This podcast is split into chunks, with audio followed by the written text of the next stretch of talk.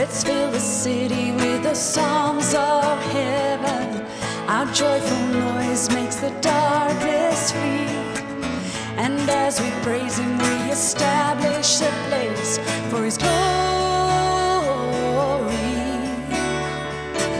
Let's join the angels as we really come to worship. Our lives abandoned to the Father's call. Oh, with a hunger to see Jesus high over. Cause our worship changes atmospheres. That's why we'll never stop praising you.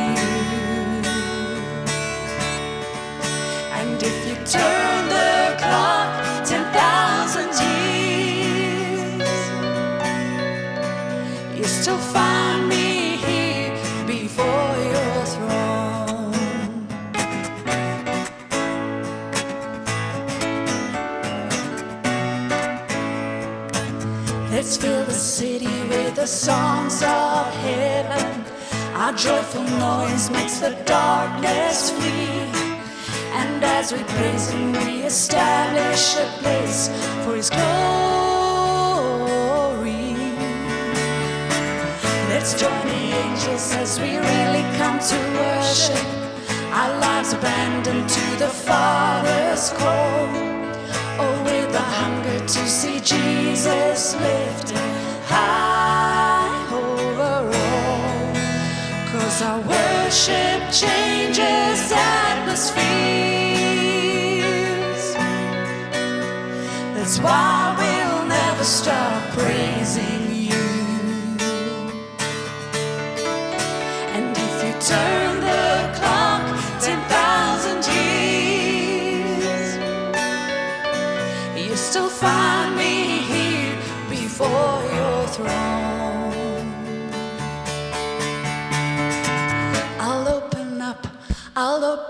my heart now. I'll let you into my deepest part. And as you change me from glory to glory, I'll understand more of who you are. I'll open up, I'll open up my heart now. I'll let you into my deepest part.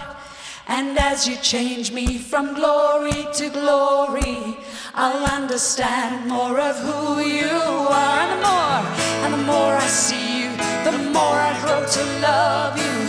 So many reasons to pour out my praise. And as I worship, the atmosphere changes as the King of Heaven is enthroned in this place. Cause our worship changes atmospheres. That's why we'll never stop praising you. And if you turn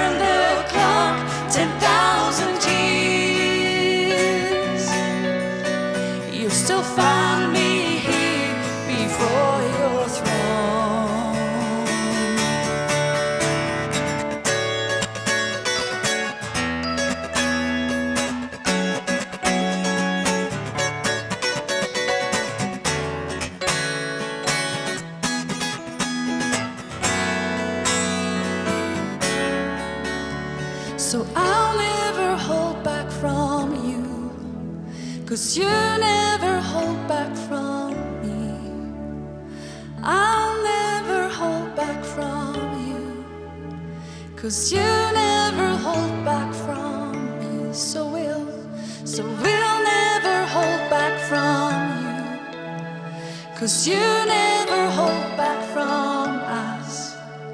So we'll never hold back from you. Cause you never hold back from us.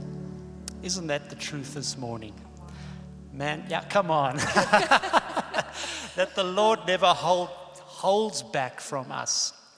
And as we're in this place today, just to, I would say, welcome His presence, you know, wherever you are in your home, uh, welcome His presence. Bring Him in, bring Him into your space because He's so gracious. He so wants to say, open up your heart to me. Give your heart to me that I can actually come in and fill a space. And so we pray right now, Holy Spirit, would you come and move in our homes today? Would you come and move in our hearts today? Oh, how we invite you in. There's a, there's a river flowing from heaven, and it's available all the time, 24 7. It's open. And so we come and drink of that river. Say, Come, Lord, flow. Let your presence flow in our hearts, flow in our homes. You know how much we need you. I need you, Lord. We need your presence. So come, flow among us, move among us. Holy Spirit, so delight in you.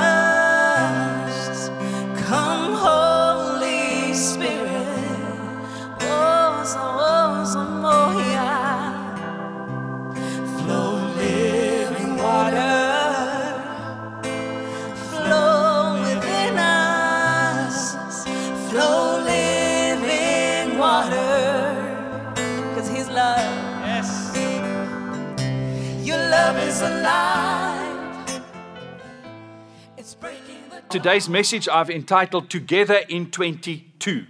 Together in 22. And over the next couple of weeks, I want to share a couple of messages with you that I feel is like prophetic words that the Lord needs to speak to us so that we can orientate ourselves and be ready for what He has ahead for us in this year. Because I believe it's not only just the change of a new year, but it's the beginning of a new season. Um, we've come out of the two years of, of just the great effect of uh, and the heavy effect of COVID 19. And I think we're all looking forward to a year that there'll be things will be a bit different and we'll get back to some form of, of moving forward in life and, and not be so restricted. And uh, I think there's some things that the Lord is saying to us that needs to be like beacons that orientate us towards what is ahead. And therefore, I've, I'm going to speak about together in 22. And uh, the reason I, I gave it this title is uh, as I was praying, and, and I just felt the Lord speak to me uh, for today's message about the concept of the, what struck me in 2020, uh, 2022 is all the twos in it. And those were sort of formed a, a stark uh, difference for me, contrast for what we've been used to in 20 and 21, which were not years of together. They will not be remembered in history of years of togetherness. They will rather be remembered as years of isolation, years of singularity, of being alone, of being separated, of being socially distant. But I believe God is calling us together again. And, and it just struck me that the three twos in 2022. And um, so, together in 22. And I want to talk a little bit about that and what it means to be together as the church and how God is calling us together. Um, these last two years have been so difficult in terms of just, you know, togetherness has become something that we're actually afraid of. We were told not to be together. I mean, there were times where we were under hard lockdown And the only people you could be with was the people in your household that you lived with.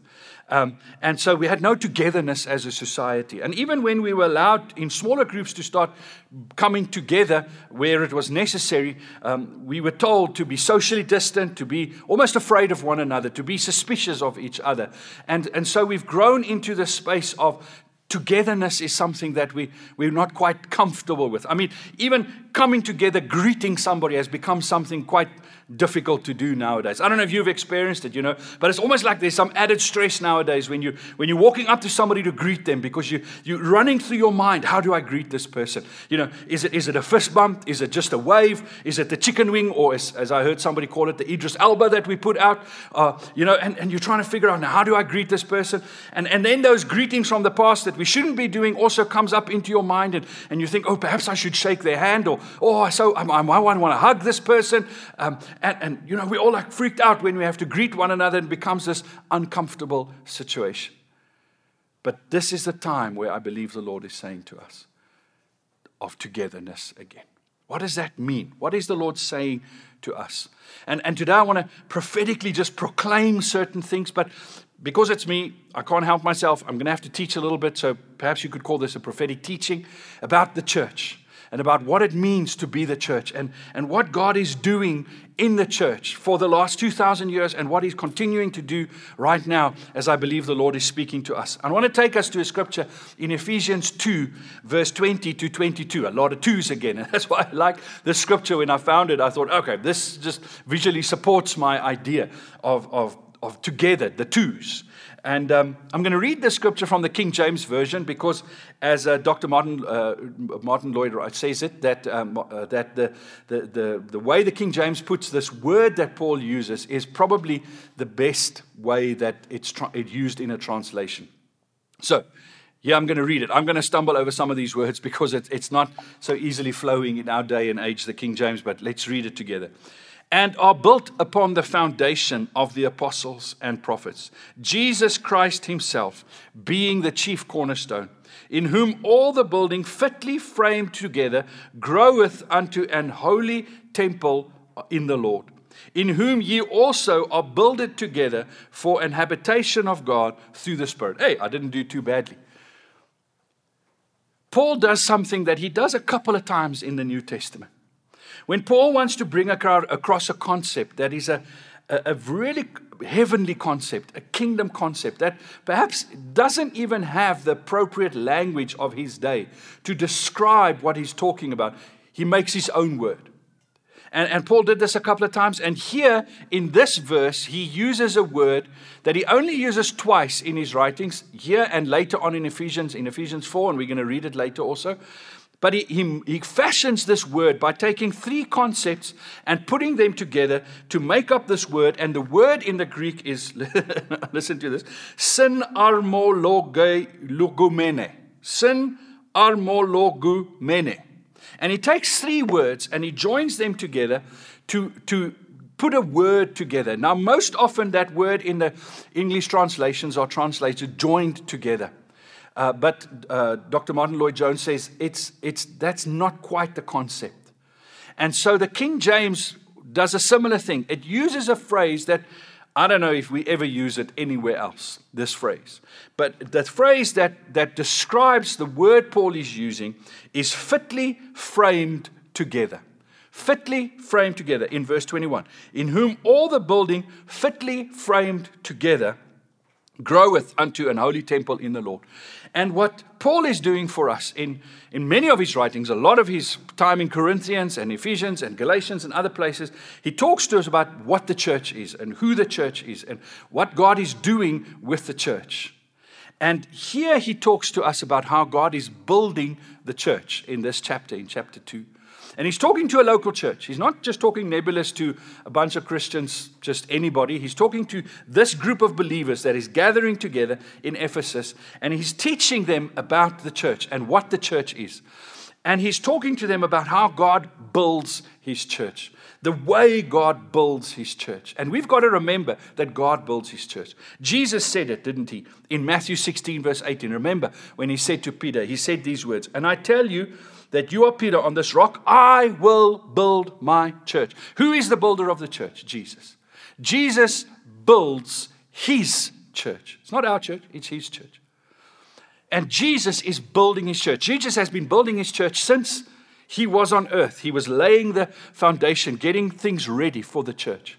And right throughout these last 2,000 plus years, he's been building his church. Today, Jesus is building his church. Right now, he's building his church all across the world and certainly in our midst, in our church. Jesus is building his church. And what Paul does in the scripture is he's telling us how Jesus is building his church. He's giving us insight into what Jesus is doing in building his church. And in this portion of scripture, these three concepts that he brings together, this fitly framed together, is a key concept that he uses to describe to us some of the dynamics of how Jesus is building his church. Because we've got to remember, Jesus is building his church with a specific idea in mind.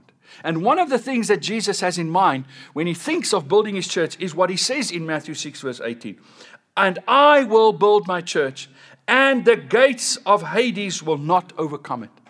The gates of hell will not overcome the church. So Jesus is building a type of church that is a strong church, that is a powerful church, that is a church that will overcome the best that the enemy can throw at it. He's building a church for all time and for, for, for with strength. Not a country club little church. Not a, not a church that is a nice place where people just come together to feel better about life, but a church that will overcome the best that the enemy can put up against it. This is the type of church Jesus is building. And I believe we've got to remember in our day, right now, that Jesus is building his church to overcome the gates of hell. In our day, to overcome the best that the enemy is throwing against it. And if we want to understand what how do we build that type of church? That strong church, we have to understand what this concept, fitly framed together means. And that's what I'm going to unpack a little bit today. So, when Paul talks about the church here and he's talking about building, he has a picture in his mind. And, we'll and, he, and he uses the same picture throughout a, a, couple of his epistles as he's talking about the church. When he talks about building together, he uses the, the metaphor of a building, uh, uh, uh, perhaps the idea of the temple, uh, this ma- magnificent edifice that represents the dwelling place of God. Now he's talking about the church, which is not a temple, it's not a physical building, but it is a building in the spirit that God is building. But when he tries to explain to us what this building is like, he uses some examples from the material world. And he talks about how a builder would build the walls of a, of a building. But here we have to just pause for a moment and rem- remind ourselves that probably the picture that comes into our minds when we think of a building of a wall is not the same picture as Paul has. Because you and I live in that day and age of bricks. Our walls are made up of bricks that are uniform, same, you know, clay bricks that, are, that all have the same dimensions, the same size, the same material, so that we can quickly build walls. We can mass produce walls. Everywhere you go, you see bricks that are being built into walls, and our houses, our buildings, our structures that we build are all built with these bricks that are uniform, similar in style, look, weight, density, everything. That's not what Paul had in mind. When Paul talks about a building, he's thinking about stones, not bricks. Stones were materials that were picked up in the landscape and then used by a mason to fit together to build a wall. So, right now on your screen, you'll see a picture of a stone wall. And you'll notice on that, that picture how the stone wall, there's no uniformity in, in the sense of that, that every stone that enters it is a different shape and a different size. It's, uh, there's big ones, there's smaller ones. There's lighter ones, there's darker ones. There's, because it's natural material that is picked up and fitted together by a mason. This is the picture that Paul has in mind. So when he talks about fitly framed together, we have to understand he's talking about that kind of picture of a stonemason building a wall. So he's, he's saying Jesus is like a stonemason, busy building his church, fitting together these living stones, and we'll, we'll see that in the scripture. Not a bricklayer as we know it nowadays, that just, you know, takes a brick, puts it, takes a brick, puts it. Doesn't have to pay attention to does this brick fit? Does it does it belong with the brick next to it? They just they can you know have you seen them how quickly they can build walls nowadays? I mean, so often you have two guys and one standing on the scaffolding and the other guy passing the bricks. And while he's passing the brick, he someone puts the dagga, as we call it in South Africa, on it, and the guy at the top just puts them. And they're so skilled and they're good and they can build straight walls, but they can do it quickly. That's not what a mason is. A mason has builds much slower, and I'll talk about that just now. That is the picture that Paul has in mind. So, building, as Paul is talking about it, building the church, the way Jesus is building his church is a careful, perhaps slow process. Much slower process than what we used to in building, but a very careful process. A process of selection, of choosing, of fitting, of making something work together that seems to not necessarily want to fit together.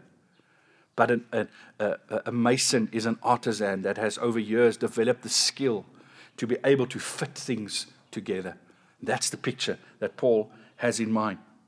So that's why in 1 Corinthians 3, for instance, he gives us one of these great portions of scriptures that is really important for any church builder, for any person that is a church planter, any, per, any leader of churches, whether you're a full time uh, pastor, leader of a church, or an elder, or a part time leader in any form of church. There's such an important portion of scripture in 1 Corinthians 3 where he brings this idea across to us of how Jesus is building his church and how we should work with him in building the church.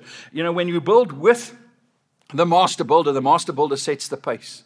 The master builder sets the rhythm of how we build this church, the, the way we do this, how the, the building is being built. And we work with Jesus, and He's the master builder, and He builds in a certain way. Because He's building a church that will overcome the gates of hell, He does it in a very careful way. And Paul reflects that for us in 1 Corinthians 3, verse 11 to 13. I want to read. For no one can lay any foundation other than the one already laid, which is Jesus Christ. If anyone builds on this foundation using gold, silver, stone, costly stones, wood, hay, or straw, their work will be shown for what it is, because the day will bring it to the light. It will be revealed with fire, and the fire will test the quality of each person's. Every building that is built will be tested and will be challenged to see if it is strong enough. I wonder if Paul had in mind an event when he, when he wrote this that happened in uh, a, a couple of years before he wrote this, probably a couple of decades before he wrote this to the Corinthians. There's a story that happened in AD 27.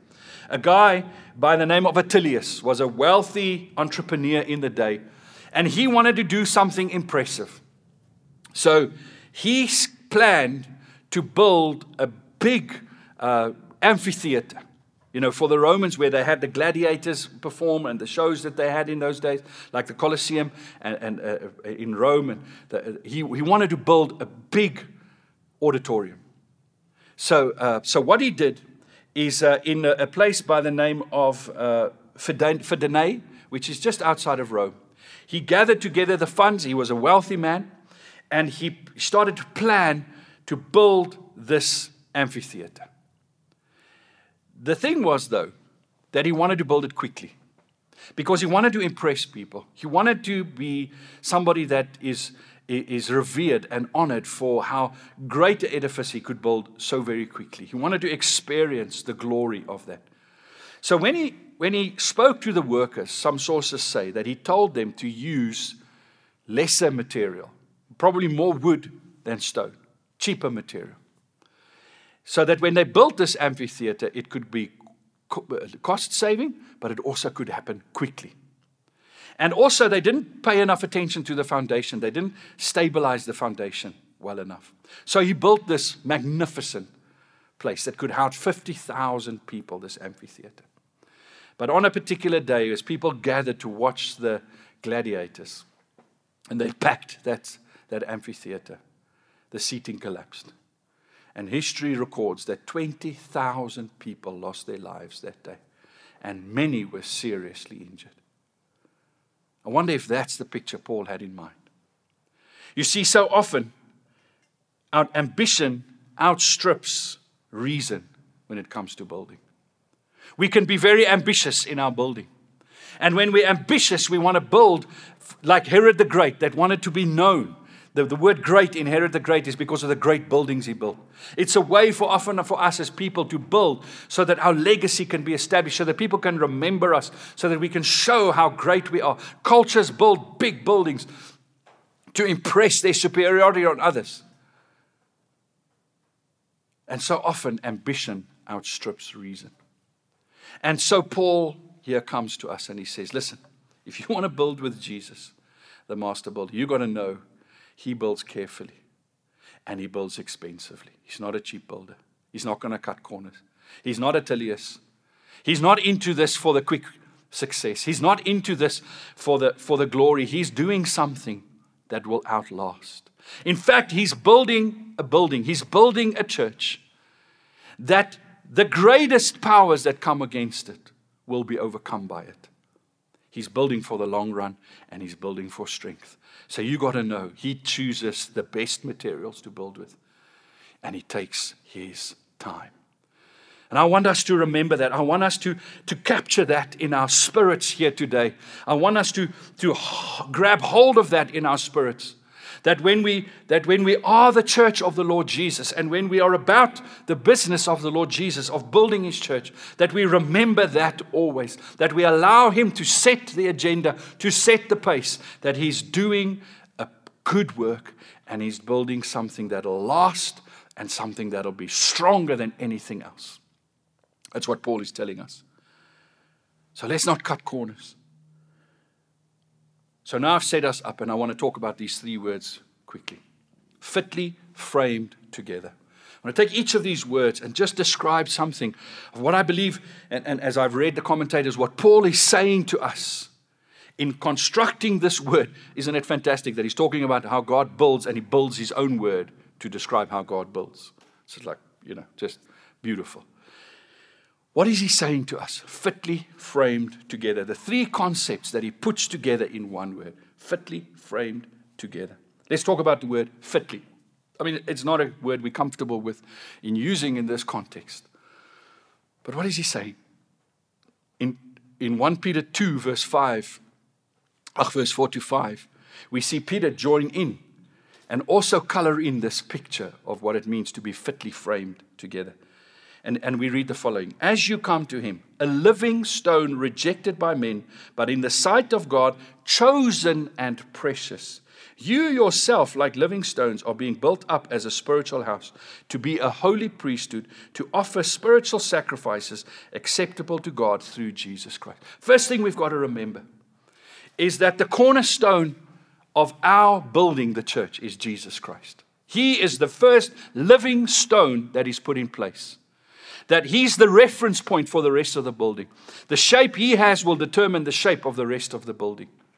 If, if the first stone that you build with is square, you're not going to use round st- stones to build with further. You're going to use square stones. If the first stone is round, you use round stones for the rest.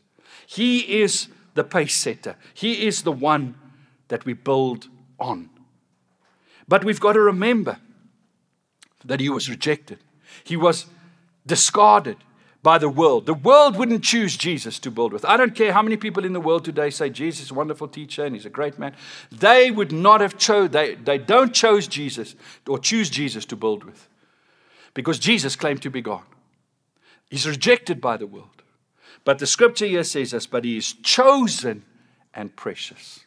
Remember what Paul, Peter, uh, Paul said in 1 Corinthians 3? When you build, your building work will be tested, whether it was with gold, silver, precious stones, or wood, hay, stubble. Precious stone. Jesus was a precious stone, chosen. And he was selected. Like a, a mason selects a stone, Jesus was selected to be in this wall. And that's where the concept of fitly comes together. You see, have this picture in your mind. Here's a, a stonemason sitting, busy building a wall or standing in front of a wall. By his feet, he's got a pile of stones. And so he reaches down and he, and he selects a stone that he thinks is the right stone to fit into the next space. And he picks up that stone and he, and he, and he starts moving it around in his hands and he, and he fits, he chooses, he selects it because he thinks it's the right stone to go in here. You see, a bricklayer doesn't have to do that. A bricklayer just takes the next brick. And as long as it's, in, it's structurally integral, it doesn't have to worry if it's going to fit because it's a brick. There's a thousands of them. They're all the same. No, Jesus doesn't build like that. He takes every stone, he looks at it, he selects it, he chooses it, he fits it. It fits into the space. If he puts the, the, the stone in and it doesn't fit, he will put it down, perhaps to use later, and he will select another one. He fits together. This is the, the wall. This is the church that Jesus is building. He's building with unique stones. You and I are these living stones, Peter tells us. You yourselves are like living stones, are being built up as a spiritual house. You and I, we are these stones at the feet of Jesus that he selects because of our individual, unique shape, each of us. And he puts us where he thinks we will serve best and fit best. He fits us in the right place. He knows the wall that he's building, and he fits us according to our unique characteristics. Paul says this in 1 Corinthians 12, verse 4 to 6 also. There are different kinds of spiritual gifts, but the same Spirit in the source is the source of them all. There are different kinds of service, but we serve the same Lord. God works in different ways, but it is the same God who does the same work in all of us. Can you see this? He takes this variety this difference, and he builds with it. He takes his time. That takes time. God is not into mass production, quick mass production. You know, we live in a day and age of mass production. Even the food we ate is mass production. There's very little attentiveness, individual care given in our day and age anymore to things. Everything is done to be the same, to be a carbon copy, to be a reproduction of the other so that it can be done quickly in these factories that are, that are you know, Henry Ford's greatest invention was the, the assembly line. This, these assembly lines that just produces the same. That's not what Jesus does. He's not into the, the, the church that is this carbon copy. This everybody's the same. There's no individuality. Every, you know, everybody behaves the same, talks the same, looks the same, acts the same. That's not what Jesus does. Jesus selects for individuality, for uniqueness. He builds with uniqueness. Because you know, a, a, a, church that will overcome the gates of hell cannot be a carbon copy mass produced church. It needs to be this church that is built by Jesus carefully, choosing, selecting every stone in its right place that's the only type of church that'll be strong enough, that'll stand for the ages, that'll stand the test of time, and it'll be strong enough. It's fantastic when you go into Europe and places that, and you and, and like, like I know where Lincoln, where Stuart Bell and them are. There's still a functioning bridge, a Roman bridge that was built with stones, you know, before Christ. I think it was before Christ or around the time of Christ. These carefully selected, built walls. That's what Jesus is doing. He's choosing you for the right place that He has for you. The church is not a clone army. A little bit of a Star Wars reference there. We're not a clone army. We're a people, we're a living stones, breathed on by the Spirit, the Spirit of God, equipping us, gifting us, enabling us, each of us differently, but for the same good that God has in mind. And that's what the master builder does. So, so when we build our churches, we build carefully, we build individually. We, we can't see people just as a crowd. We've got to see the individual. It's fantastic It's wonderful. I celebrate when, when we see a church just mushroom out of the ground and, and sort of just, you know, pop up and, and go from five people to a hundred people to a thousand people in, in no time. And it's fantastic when you see that. That's great. We, we, we can do with bigger churches, faster growing churches. That's not the problem. But we've got to understand that ultimately we need churches that will stand, that'll be strong.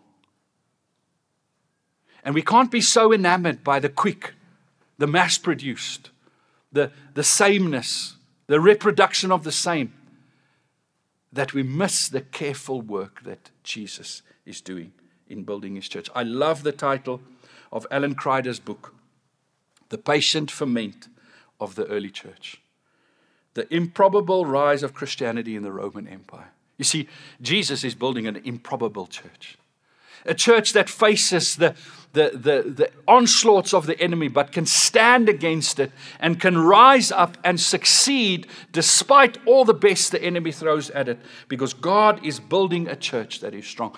That the secular empires that are around us right now is trying to crush the church and say the church is irrelevant. The, the church has no business anymore. I mean, we're talking in our culture even about living in a post Christian society. I laugh whenever they hear that because God is busy building his church, and the gates of hell will not prevail against against it. And you and I, we are living stones being built into that strong church that is overcoming and will overcome because the Master is builder is building it for strength. But the strength comes from his attentiveness, his involvement. Each of us uniquely being, not a carbon copy of the next, not being same as, but being inspired by the Spirit, led by the Spirit empowered by the Spirit, the gifts of the Spirit, the fruit of the Spirit that flows through us in unique ways, each of us, offering our gifting into this living church. You are a unique person. God is choosing you, selecting you for your place. I love the fact that I, we learned it from Pastor Ed's days that in our churches, when people say they want to become a member of our church, we always say to them, pray about it. If that's what God has for you, then join us. But don't just join us because it's the closest church or because you, you think it's hip and happening or, or whatever. Pray about it. Because God needs to build you into His church, fitly framed together. He needs to fit you in the right place by selecting, choosing you, building you. So that's the word fitly. Let me move on. Framed. In Ephesians 4, verse 16. Let's read this. Instead, speaking the truth in love, we will grow to become in every respect the mature body of him who is the head, that is Christ. From him, the whole body, joined and held together by every supporting ligament, grows and builds itself up in love as each part does its work. Here, this is the second occasion where Paul uses that word that he made up. Uh, the translation here in the NIV says this that the whole body joined and held together. It, this is how it translates that fitly framed together. Framed. You see, by fitly, I'm trying to say that God is building a strong church. Framed, God is building a mature church. He's maturing his church. Because just as the gates of hell will not be overcome by a weak church, it needs a strong church. It will not be overcome by an immature church. It needs a mature church. God is maturing his bride. You see, the, in the fitly part, we spoke about the uniqueness. The other side of the coin is that, yes, while we are all unique, we are built into the same thing. Even 1 Corinthians 12 that I was reading, there's different gifts for the same purpose. So, this is the wonderful thing that Jesus does when he builds his church. He takes unique stones, everyone unique. He fits them into the wall, but he's not building a million walls, he's building one building. He's building one church. He has a plan in mind. He cannot use loose stones lying around, just wanting to do their own thing. So enamored with their uniqueness, so excited about their uniqueness and, and just wanting to be unique, and so afraid that they're going to lose their uniqueness that they don't want to be part of this one thing that he's doing. Jesus is building one church, his church. And you have to be prepared to surrender your uniqueness into His hands and trust Him that where He knows where your uniqueness needs to come and find its place and be fitted into the frame of what He has. Think of a frame. You know, when we have a picture, we frame it so that we know what's inside of the frame. That's the picture. We don't have things floating around the frame outside, they, they're not part of the picture.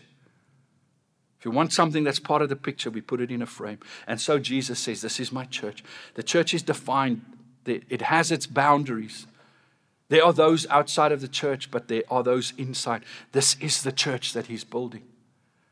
And he wants you to be part of it. But to be part of it means that you have to surrender to his plan, to his master strategy. He needs my uniqueness, but I need to give my uniqueness to him. He is the head. And this is what maturing does. Maturing is that process of becoming the best person that you are, but being able to let go of that at the same time and surrendering that to Jesus. Not holding on to it, not cherishing your uniqueness, not idolizing your uniqueness, but surrendering it, giving it, saying, Lord Jesus, shape me to fit into this wall, into the picture that you have in mind.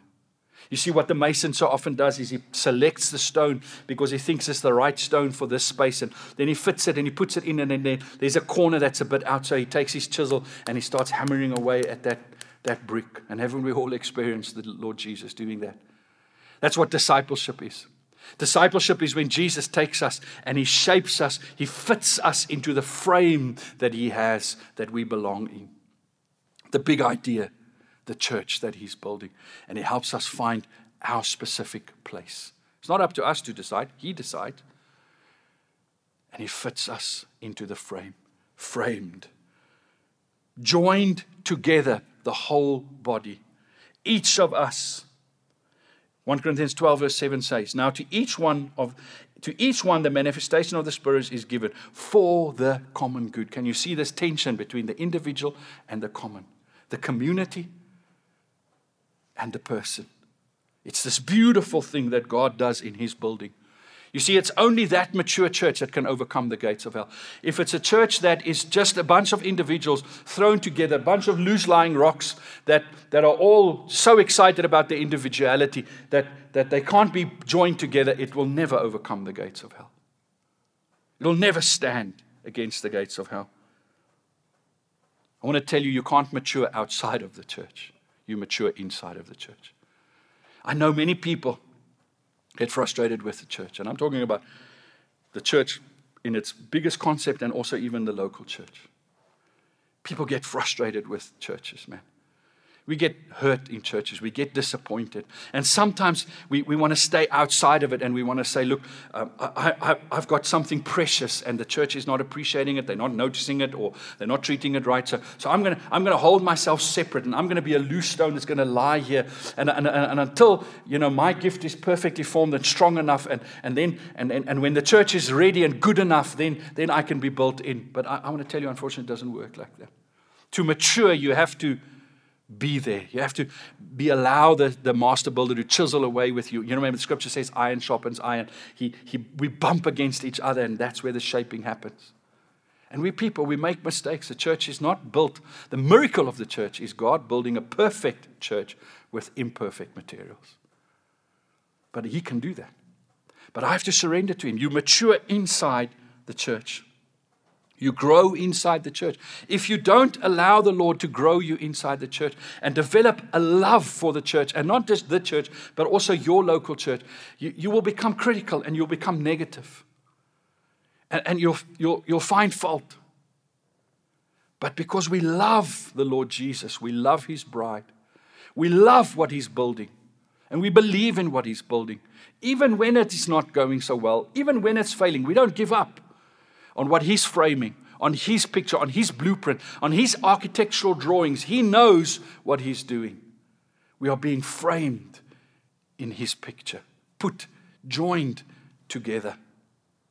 Man, we've got to love the church. Love our own local churches. Love, I love Hatfield, both churches, Hatfield East, Hatfield South. I love our churches. I've, I've spent my whole life more than 40 years in, in these churches. I love these churches. I'm, it's one of the things I'm the most grateful for is that I've never been in another church really. This is my church. I've been able to be grafted in, built in through time. And so many of you have been here longer. Many of the South people, you've been there right from the beginning. Some of you are, are newer, but you're being built in. Because you've got to love your local church, but you, but you also got to love the church. I'm so thankful to be in a city where there's such great unity movements happening and where our churches are coming together and we celebrate each other across different streams and groupings. We, we learn, I've learned so much from other ministers, from other churches and other churches and, and, and have been challenged by them and, and real relationships because we love the church. Not just that which is like us, but even that which is different than us. We are being fitted in this frame of Jesus. And one day we will see the complete picture framed. The last one, I'm coming to an end quickly, is together. 1 Corinthians 11, Paul turns around and, and takes a bit of a negative view and he says, Listen, just because you're in the same room doesn't mean you're together. To be together, fitly framed together. That together is not just being in proximity. Probably a, a better word to use there is the word unity, is to be united. In 1 Corinthians 11, verse 17, Paul writes to the Corinthians, and don't you love the fact that the epistles are written to real churches? The New Testament epistles weren't written to this, this innocuous, just you know, abstract church, the church. It was written to real on the ground churches, the church in Corinth, real people struggling with really things. And the Corinthians were really doing well in, in many areas, and in some areas they were really shockingly horrible. Ephesians, Galatians, Colossae, the seven letters to the churches in Revelations, these are real churches on the ground, not, not just abstract ideas, but real. Paul's writing to these real Christians in Corinth, and he says this in the following directives, I have no praise for you. He doesn't mince his word. He says, I have nothing good to say about you. For your meetings do more harm than good. Whoa, whoa. Man, that's an indictment. He says, when you come together for worship to have church, it does more harm than good. Wow, that's a terrible state of affairs to be in. Why? He says this In the first place, I hear that when you come together as a church, there are divisions among you, and to some extent, I believe it. He says you're doing more harm than good in your togetherness because you are divided. Each one is so concerned about himself, and he talks about how they're having communion, for instance. Each one just looking after himself, not making sure that everybody has food to share. He says, You're so concerned about yourself. There's no unity, there's no togetherness. You're in the same room, but you're not together. And I want to tell you, the church of the Lord Jesus, that God is saying to us, it's a time to come together. But He's not just saying come together in the same rooms and venues. Over the last two years, when we weren't able to come together, I think God has been doing a work in us to purify even our sense of togetherness. I think it's been God's working that He's kept us a little bit separate from one another or allowed this to happen so that there can be a coming together, which is not just being in the same room, but is about being united across our diversities.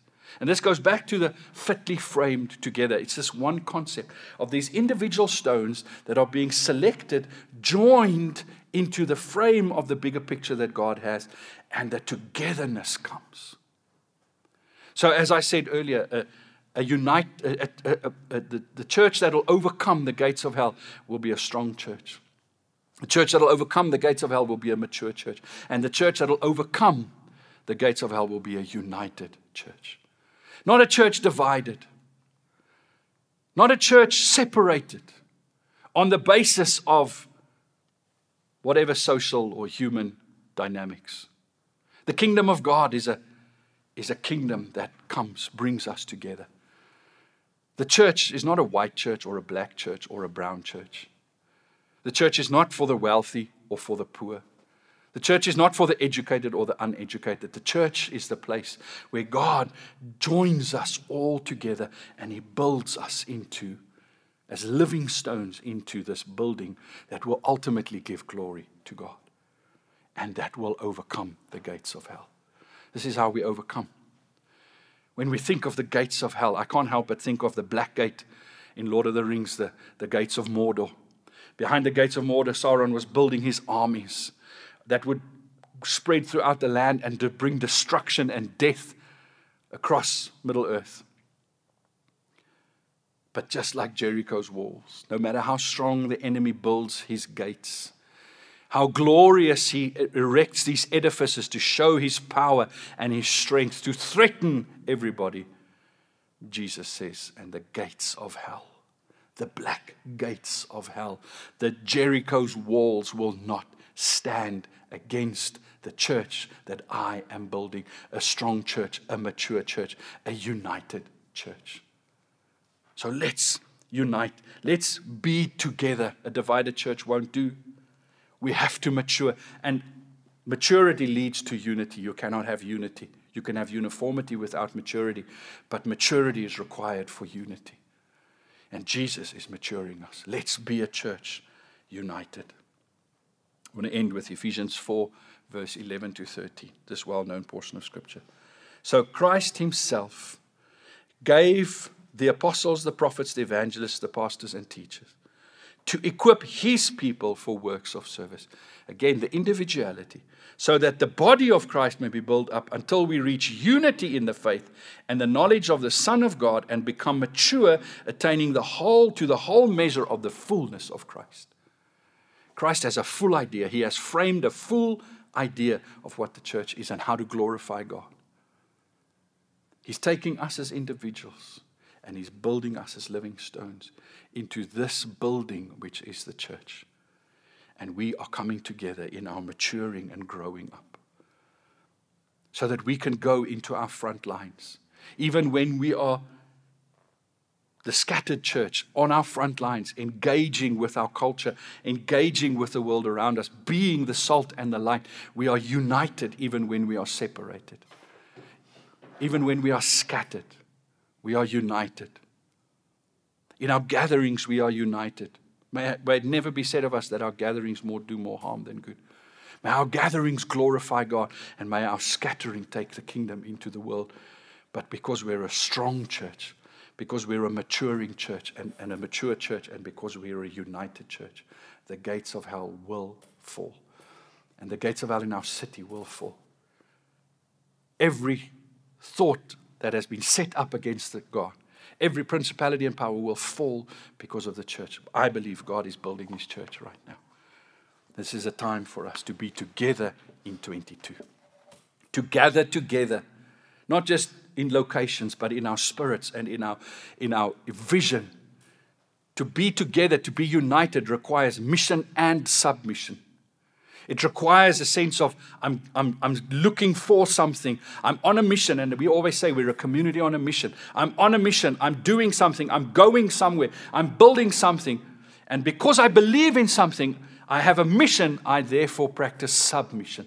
I give my life for that, which is what God has called us for. That's what unity does it's mission and submission together. So I want to pray as we end. I want to pray for you at the beginning of this year. I want to pray that there would be a stirring of the Spirit in your heart, that God will direct you and will bring you into that space where you need to be as an individual, where God says, Let me build you in as a living stone into my purposes and plans that is revealed through the church that I'm building. You need to know and you need to hear what the Spirit is saying to you. But I want to encourage you be built in. This is the year of together in 22. Let's pray together. Father, I thank you in Jesus' name for the stirring and the working of your Spirit. I pray right now that your Spirit that is with each of us individually will stir us, will speak to us, will orientate us according to your will and purposes. That we, that we will turn our faces towards you, that we will hear what you are saying, that we will see what you are showing us, Lord, and that we will move forward with you in the direction that you have for us, that we will step out into the more that you have for us, Lord. And I thank you for that in Jesus' name. I thank you for every living stone that has joined me on this, uh, this service today, and I pray that they will find their place to be built in, that they will be fitly framed together in 22. And I thank you for that in Jesus' name. Amen. The Lord bless you. It's so great to be with you. Next week, I'm going to see you. To, I'm going to talk to you more about what God has in store for us for this year. I think God has more than we could even imagine that He wants to do in our midst. So join me next week again. Bless you. Bye.